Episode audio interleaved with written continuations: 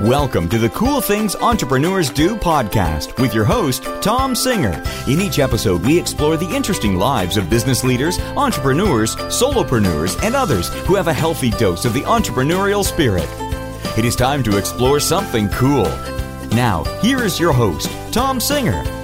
Welcome to another episode of Cool Things Entrepreneurs Do. And oftentimes I'm conducting my interviews by Skype, but today I'm doing something a little different because I'm interviewing somebody who is here in Austin, Texas, who happens to have a recording studio. So instead of just being in my daughter's bedroom with my computer and my little, you know, my microphone, I am actually in the recording studios at the Charfen Institute with Alex Charfen, and we are going to have a great talk about entrepreneurship because Alex knows this stuff. In fact, he is the author of The Entrepreneurial Personality Type, which is a little book that I have to say is one of the coolest things that I've seen because I'm holding it in my hand and it says it is the first and final edition. He only printed 500 and very clearly it says there will be no reprints. And his idea is that these 500 books will be shared a thousand times. A hundred times. A hundred times. A hundred times. I'm going for a thousand. You're So, thinking Tom, too small. So you're in. You're in. Can can I have one prepared for you? You can. Okay, You cool. can. I, I get Cool. one of the 500 and I will share it. Absolutely. So, Alex, thank you for being on Cool Things Entrepreneurs Do. Oh, it's good to be here with you, Tom. and It's great to see you again. Yeah, no, I actually met Alex about, I don't know, six or seven years ago when a speaker at a big real estate conference that he was putting on, the speaker got the flu and was in his home throwing up. Oh and yeah, called Glenn. me in. Yeah. yeah, yeah, yeah. He was going. He went down. And he went down and he called me about an hour before the lunchtime keynote and he said, Can you go down to downtown Austin and speak to 300 of the top real estate agents in the country? And I said, Yes, I can. And I walked in and, and with almost no preparation delivered a keynote to Alex's conference. And that's to a standing ovation, by to, the way. to a standing To a standing ovation. That's right. And so that's where we met. But he has done a lot of things with his business. He started off focused on real estate. He is now focused on consulting and coaching with entrepreneurs and helping them grow their businesses. But rather than me telling you what he does, Alex, why don't you tell everybody about yourself and about the Charfen Institute? Thanks, Tom. So, uh, so I've been an entrepreneur my whole life, and uh, my wife and I co-founded this company in 2007. We were initially involved in real estate, but today our primary and, and really our, our driving business is working with entrepreneurs at all levels. We developed a body of content, the entrepreneurial personality type, that gives us a profound understanding of entrepreneurs. And so we also have products and coaching. We call it consulting for entrepreneurs at all levels. So um, it's about the most fun I've ever had in business, Tom. So did you ever have a job working for like a regular company or did you go straight into entrepreneurship? Um, so, you know, I had jobs, but I was always an entrepreneur. So I, I worked as a waiter for a short period of time for cash. Uh, I, I worked with, for one of my mom's friends for a little while, and I worked for my family business. So, you know, I, I knew what it was like to work for someone starting out with my dad. Um, but but the whole time I was working for someone else, since about nine or ten years old, I was always trying to do something on the side. So you sort of were one of these people they say entrepreneurs are born or made. You were born. Yeah, I mean, I think you know, I, I knew I was different from a very, very young age, and I also, um, I didn't get along very well in the world. And when I when I found business, my dad had a business, we had a family business, and when my dad took me to the to the warehouse, that was a place where I felt comfortable. You know, business created a context. It was less chaotic than the wor- real world, and um, and I felt at home there uh, from a very young age. So what were some of the first businesses that you started? Oh, um, so when I was a really young kid, I think like th- multiple things. Like we sold artwork that we made one Saturday. You know, like we were always trying to figure out a way to get the neighbors to buy stuff. when I was uh, when I was in my teens, I was selling candy to the kids at school. So in junior high, I had a really thriving candy business. I was making about two hundred dollars a week. And then uh, they changed the rules at the school, so I couldn't do it anymore. Then I changed how I was doing it. Then they said you couldn't do it unless you were you were you know part of a charity. So then I, I like became part of a charity, and then they made it so no students could sell anything. they, they like the Irvine Irvine Unified School District changed district rules because of me. I was pissed. it was the first time like the man took me out of my business, and then you know, I had a couple other starts and stops. And then in my teens, about 16, I started a company window washing with a friend of mine. And he, they kind of fell out. I did it with two friends. They fell out. I kept driving it. And I ended up with a window washing company that was making about $1,000 a week. It's pretty good. It's about a, you know, 500 time increase. And, uh, at 17 years old, all of the paperwork I'd signed, all of the uh, insurance documents, everything was invalid. And so they found out like nine or 10 months after I had all this stuff, and I had to sell the company. And so those were two of the earlier ones. So now that you're a grown up and you have this thriving business, what is it that you absolutely love about the lifestyle of being an entrepreneur? You know, Tom, I think that I'm one of those entrepreneurs that I don't know that I could do anything else. You know, I think I think a lot of society says, look, you know, entrepreneurs are lifestyle driven, they're success driven, um, they're money driven, or, or or you know, accolade driven, and and the fact is, I think that most of us um, are doing what we're doing because we just couldn't do couldn't follow someone else's rules anymore. You know, I mean, and, and just in the brief conversation before we had started recording, you know, it's interesting how you've completely remade the conference speaker into this way more dynamic thing. That's, you know, you've, you've reinvented yourself into something that has a lot more application with basically the same skill set. That's the entrepreneurial personality type. Like you tell me you could do that within a corporation. You can't. And so what I, what I love about my lifestyle is that, you know, I, I have the opportunity to guide my contribution. And I have the opportunity through inspiring the people around me to create a greater contribution. And uh, don't get me wrong, I'm a capitalist and I'm wealthy, and I continue to become wealthier on purpose. And uh, but I think you know entrepreneurs are primarily driven by our desire to make a change and to create a contribution, and we should just admit that up front because in a capitalist system, capital flows to contribution. So for me, I get to work and do what I want. I get to exist in a capitalist system because for me, I remove the pressure and noise, and that's what I see in the world. And I get to make the contribution I want. That's, uh, I don't know that you could have a better life. So you work with your wife as well, right? Mm-hmm. She's part of your business and mm-hmm. has been from the very beginning. You guys mm-hmm. work together. What's that like? What is it like to be a husband and wife entrepreneurial team?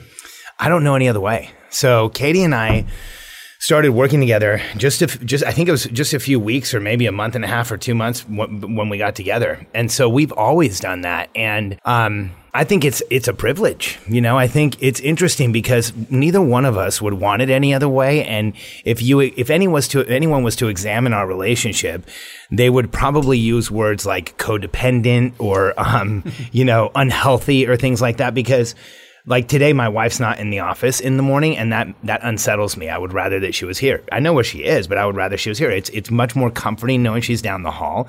Um, and quite frankly, Tom, like we we wouldn't have this company without Katie. When when we started it, I I spoke. You know, I went out and spoke and and uh, traveled the country, and Katie built it.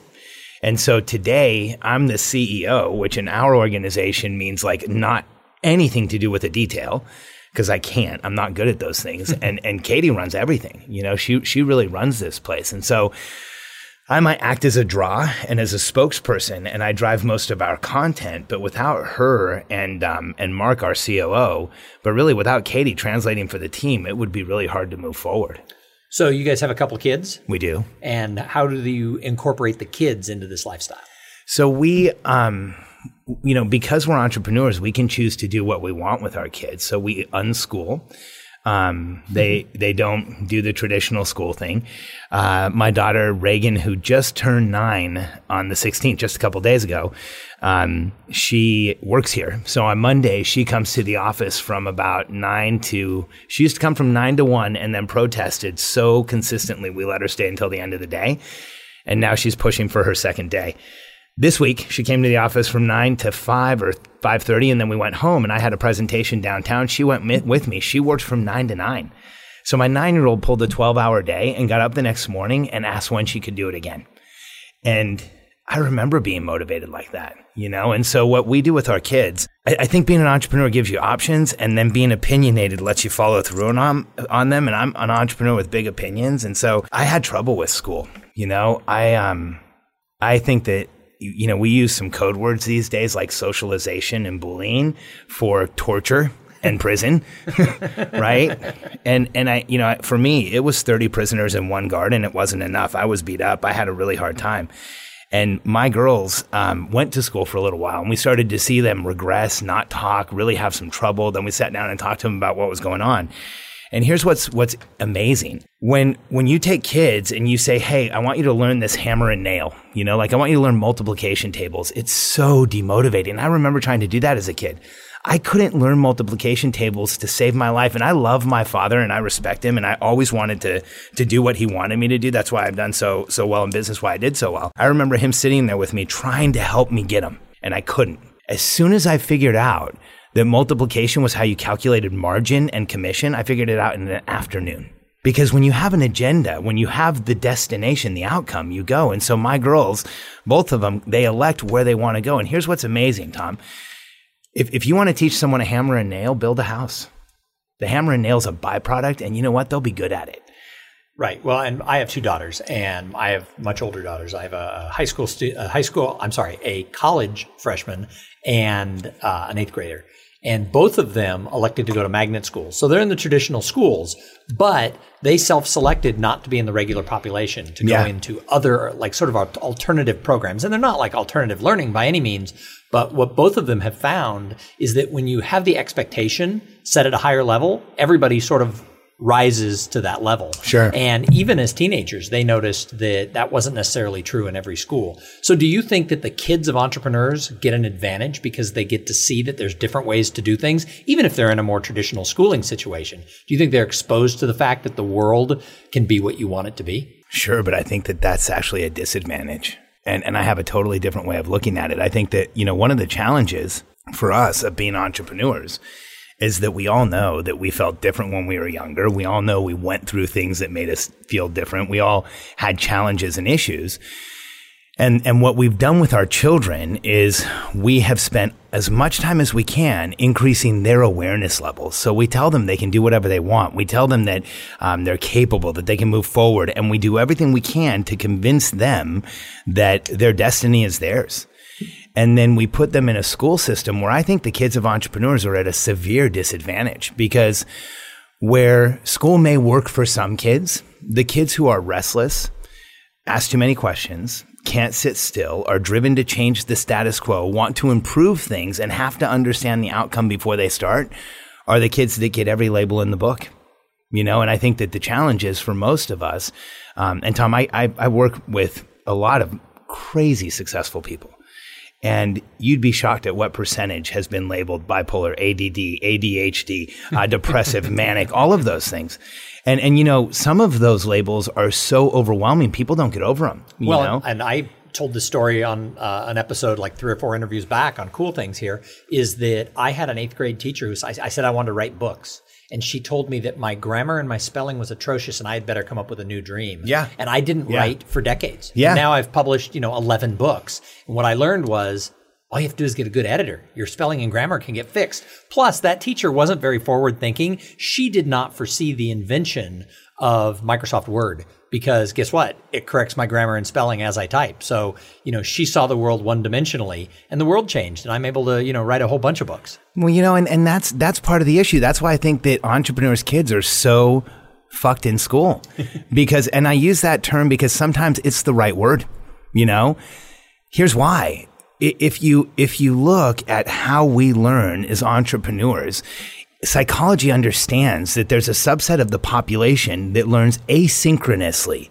And, and it's the dumbest term in history because what they're saying is you don't learn the same types of things, right? The same, so you don't learn in, in, in separate disciplines in the same way or at the same speed. According to what measurement system? So what they're saying is if you can't read this much, hold the pencil this way, talk this way, and your auditory skills are this way, right? So let's look at all the places we can grade you. And if they're not even according to the scale they made up, then you learn asynchronously. And often that's a sign of a like learning deficit. Tom, I, I, I've, I've spent my entire career in the executive suite of Fortune 500 and Global 100 companies. I've, I've watched friends of mine transition from humble means to billionaire. I've been in the jets. I've been on the helicopters. And the fact is, is that when you get to that level, when somebody says, Hey, does anyone have a learning disability? It's just a topic of conversation because everybody's been there. And, and, and it's so odd that when we look at the disproportionate number of billionaires who are dyslexic, learning disabled, attention deficit, bipolar, that we don't start saying, hey, maybe there's a sign of brilliance here. Right. You know, and, and the fact is we, we as an organization look at it and we say the same things that get us judged and, and, and, you know, for the most part, have people telling us we don't feel right our whole lives are the same things where we create enormous outcomes. We are misunderstood. Sure, I, I, I, agree. And even just in my business, being a speaker, sometimes people are like, oh, well, we need to hire the person who has the PhD. Right. And it's like, what does that have to do with them being able to, you know, relate anything to your audience? And yeah. sometimes some of the smartest people are the worst speakers. And I actually was at a conference and the speaker was horrible.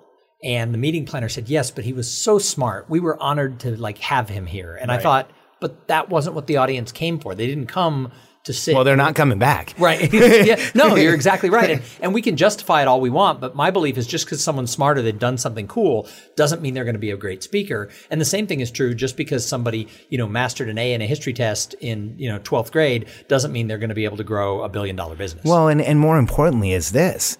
The fact is, is, you know, I've, I, I've, I spend a lot of time with, with successful entrepreneurs, not normal entrepreneurs, successful because normal entrepreneurs make $68,000 a year and on average, can't really pay their bills or behind on at least two of their, their obligations. Like that's fact. That's real, right? Um, but I go to the rooms where people pay $25,000 to get in, you know, and I'm a speaker and I get to talk to them and see what's really going on.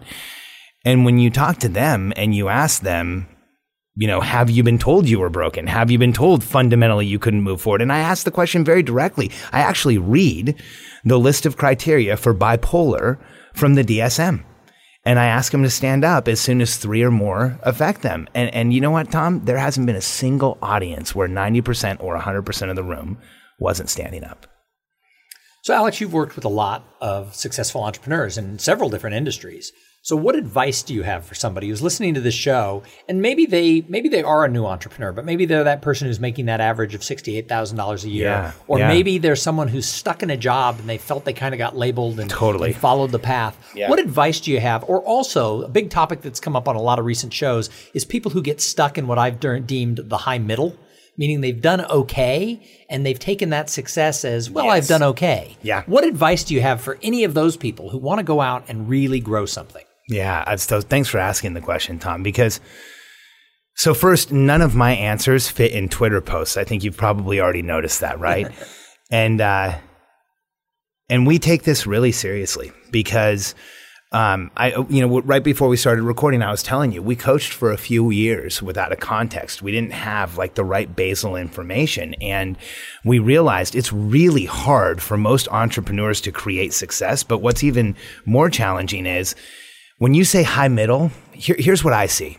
Most entrepreneurs that have created some level of success look back and don't really understand the tools that got them there, or even worse, don't know how to scale forward.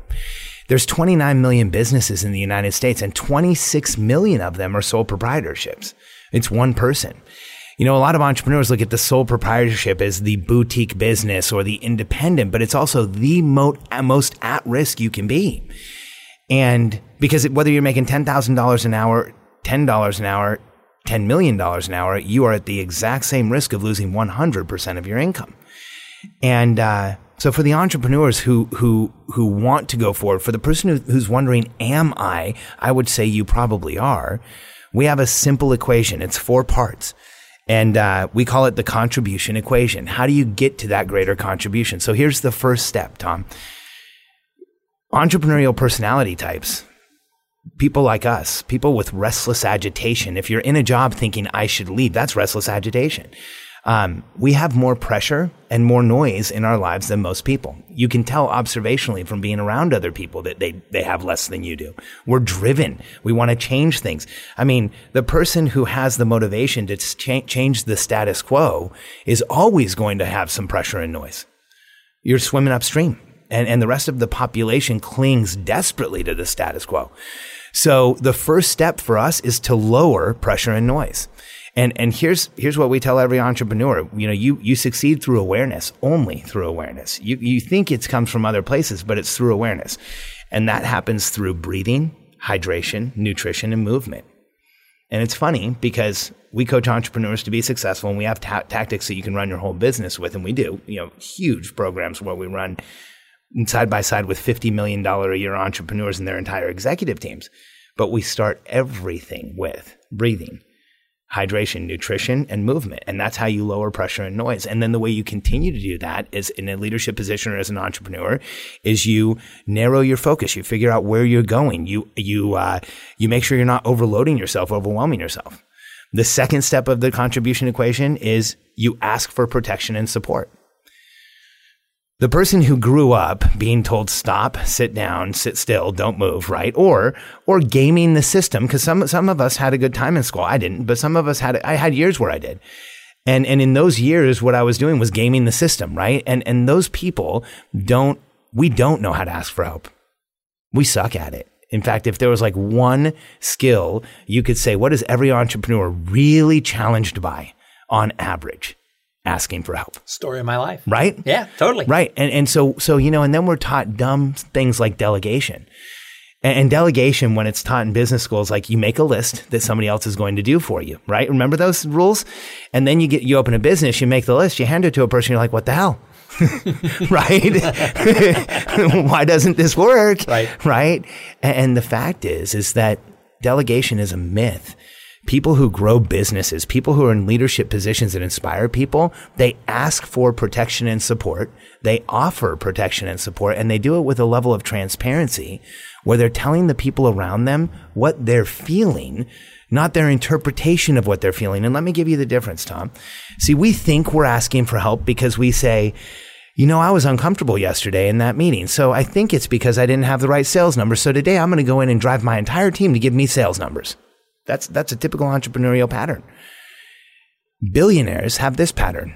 I was uncomfortable in that sales meeting yesterday. I'm going to go tell my sales manager I was uncomfortable and see why.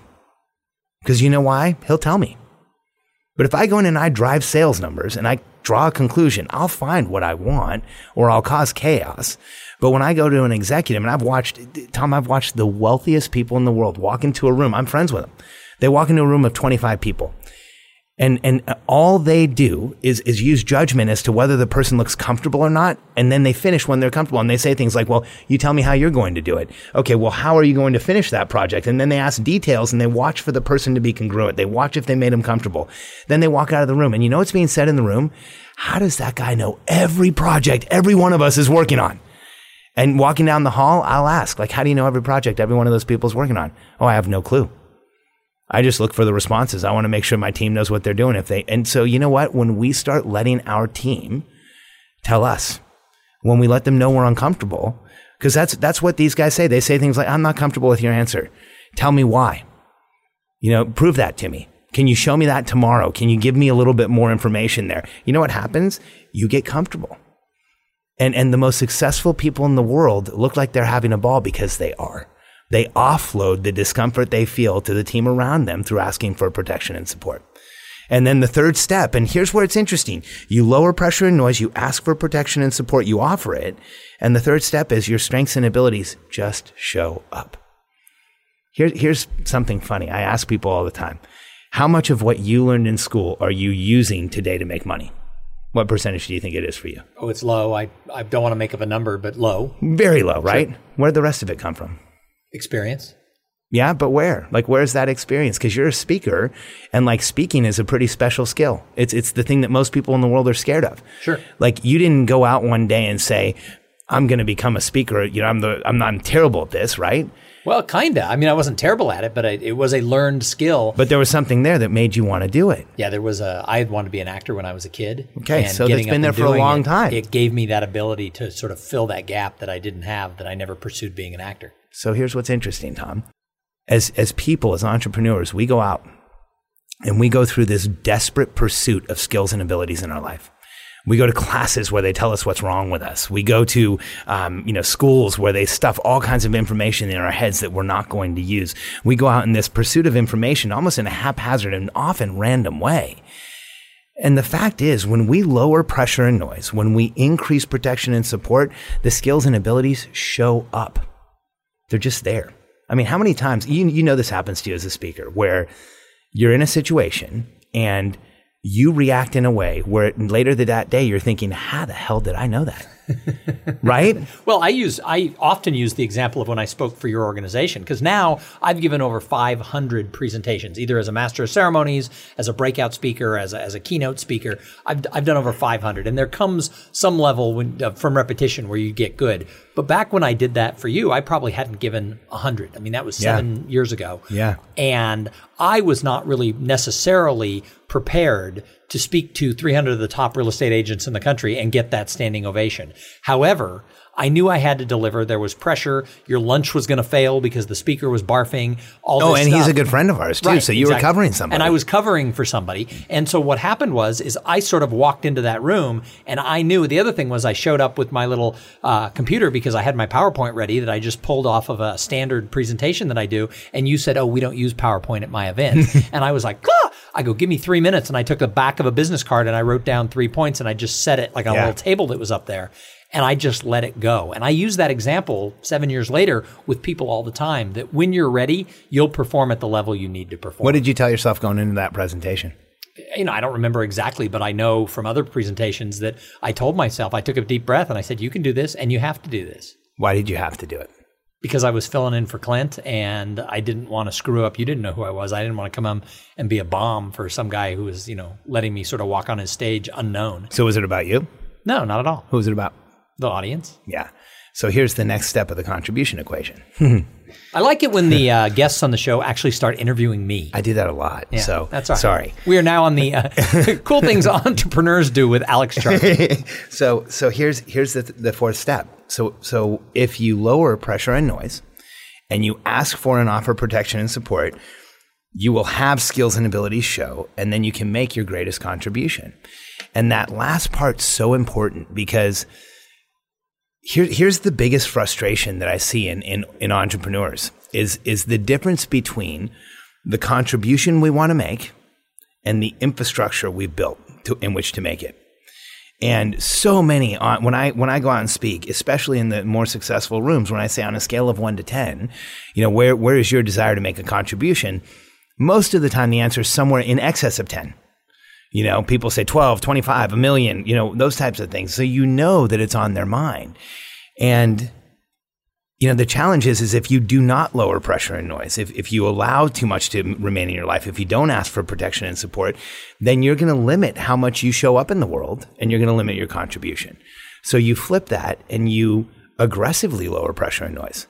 Hydration, breathing, movement, um, you know, nutrition, and then asking for help, bringing in people that, that'll take things off of your plate, not overwhelming yourself, and, and really making sure that you're moving forward through metrics and measurement and then uh, you know asking for protection and support your strengths and abilities show you make your contribution. It it works. So alex i got a billion more questions for you. But first i got to thank the sponsor of this episode. So this episode is brought to you by podfly productions. Podfly takes the time and the headache out of creating your own podcast. They set you up with the right equipment training and guidance to ensure that you sound amazing. Podfly does all the heavy lifting and the technical work so that you can focus on creating great content, growing your audience, and interviewing cool people like Alex Charfen. so if you want to start a podcast, jump over to podfly.net slash cool things and check out the offer that they have for the listeners of this show. So Alex, you made reference before that, you know, you, you work with some very successful people and a lot of them are friends of yours. So how important is networking to an entrepreneur? Um, you know, I think, I think you have to be careful with networking. I think it can completely screw you up. Um, I think I think uh, it, it, it's gotten to the point where that's almost a weird term for me, Tom. I think networking, the way that most people approach it, is is pretty broken, and uh, and there's this uh, this this belief that if I, I call a bunch of people who are doing things that are interest me and I ask them to go to coffee, that like that's networking you know? And it's it's really it's hard for me because i have a lot of people contacting me in that way and i don't know what to do with it. You know i think that um, making meaningful contacts and uh, letting people know what your agenda is and, and creating a rolodex of people who know who you are is the only way you're successful.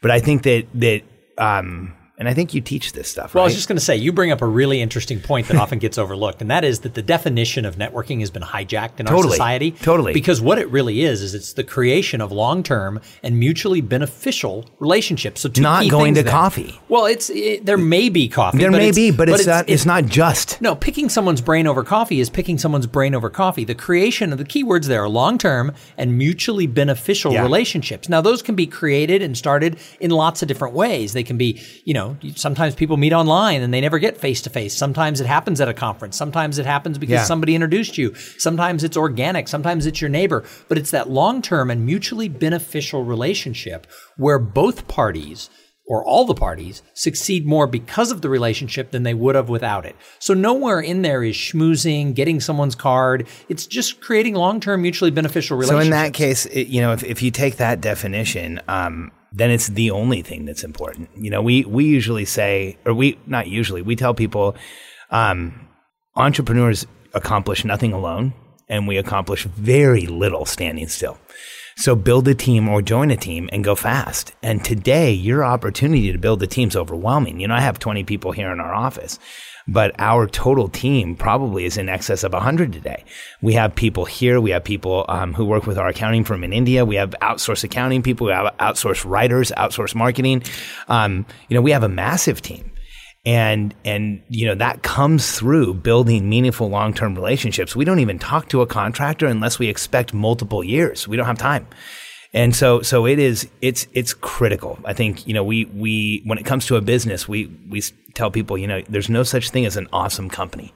There's just awesome people that have all been convinced to work in the same place well, and it's fascinating because like sometimes there'll be like people who are looking to hire me to speak at their conference and they'll be like, "Oh, we don't really want the networking speaker." I'm like, "Oh my god, don't please don't call me that." And, you know, and and yet it's funny when people see me, they're like, "That's exactly what we want at our conference." And it's a shame that the word has all these misnomers that go with it. I've, you know, I've worked with some other people on this topic on how do we come up with a new word that, you know, can get adopted. Well, I think it. what's happened, Tom, is that that you know when you have here's where I think that this got screwed up.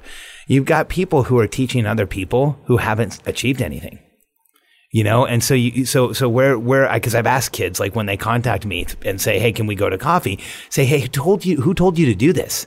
This isn't a normal behavior. This is clearly something you learned, right? And a lot of times it's like a college professor or some speaker somewhere who says, Hey, you, you send out a hundred emails and you'll get 10 back. Yeah, that's never me, by the way. I Yeah, never say no. contact a stranger and try to pick their brain. And you know what though? Here's here's if a kid contacts me or if a, if a professional contacts me and they say, "Hey, I saw your video.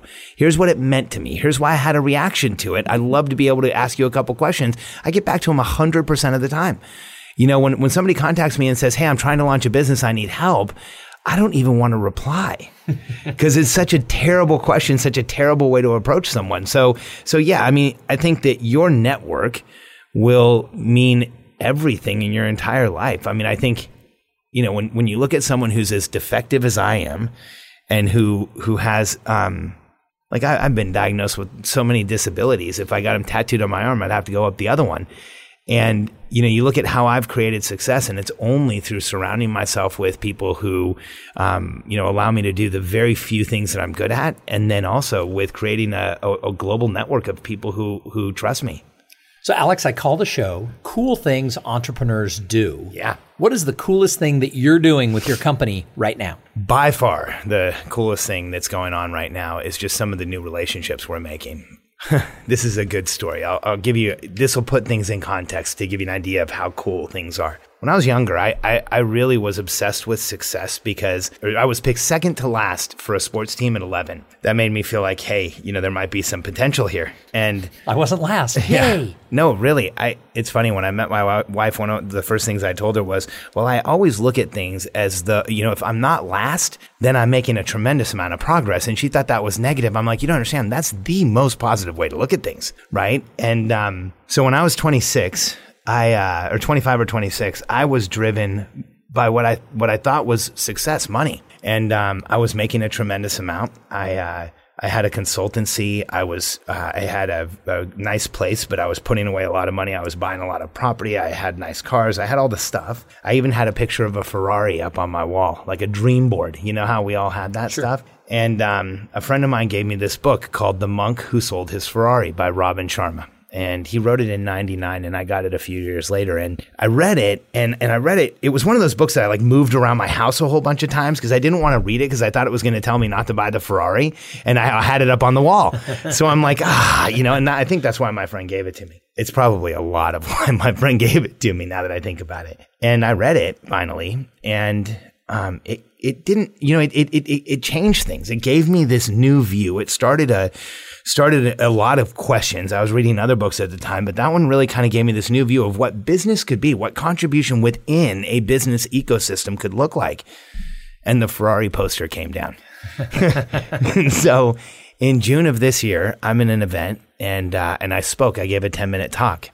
And about 10 seats away from me was Robin Sharma. Oh, wow. And, you know, to give you context, Tom, Robin sold over 10 million books.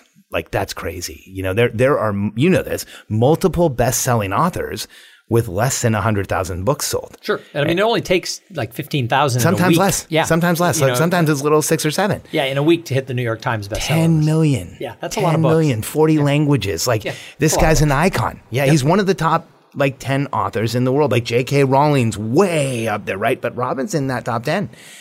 And um, so he, I sat down and a few minutes later, he passed me a note. And, you know, I did what any human being would do when Robin Sharma passes them a You note. peed your pants. No, I took a picture of it because I was so worried I might lose it.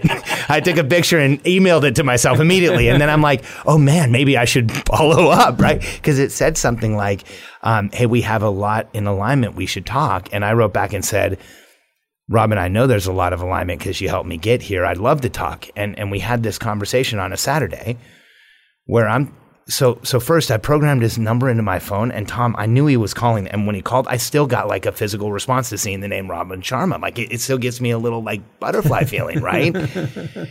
And he and I had this hour and a half conversation. It was one of those where you go from hello to like super deep really fast and we connected at a level that was amazing and he during the conversation asked me if I would speak at his event and I remember, like, I was so overwhelmed by the fact that one, I was on the phone with somebody who had really changed my life. I think I gave away probably, you know, 500 to 1,000 copies of Monk Who Sold His Ferrari when I was in my 20s. Like, once I read it, I wanted everybody to. and, and I, I came out of my office that day after talking to Robin, and Katie said, "How was the call?" And I said, "It was. Are you kidding? I was talking to Robin Sharma. It was amazing." She goes, "Really? What did he say?" I said, "Well."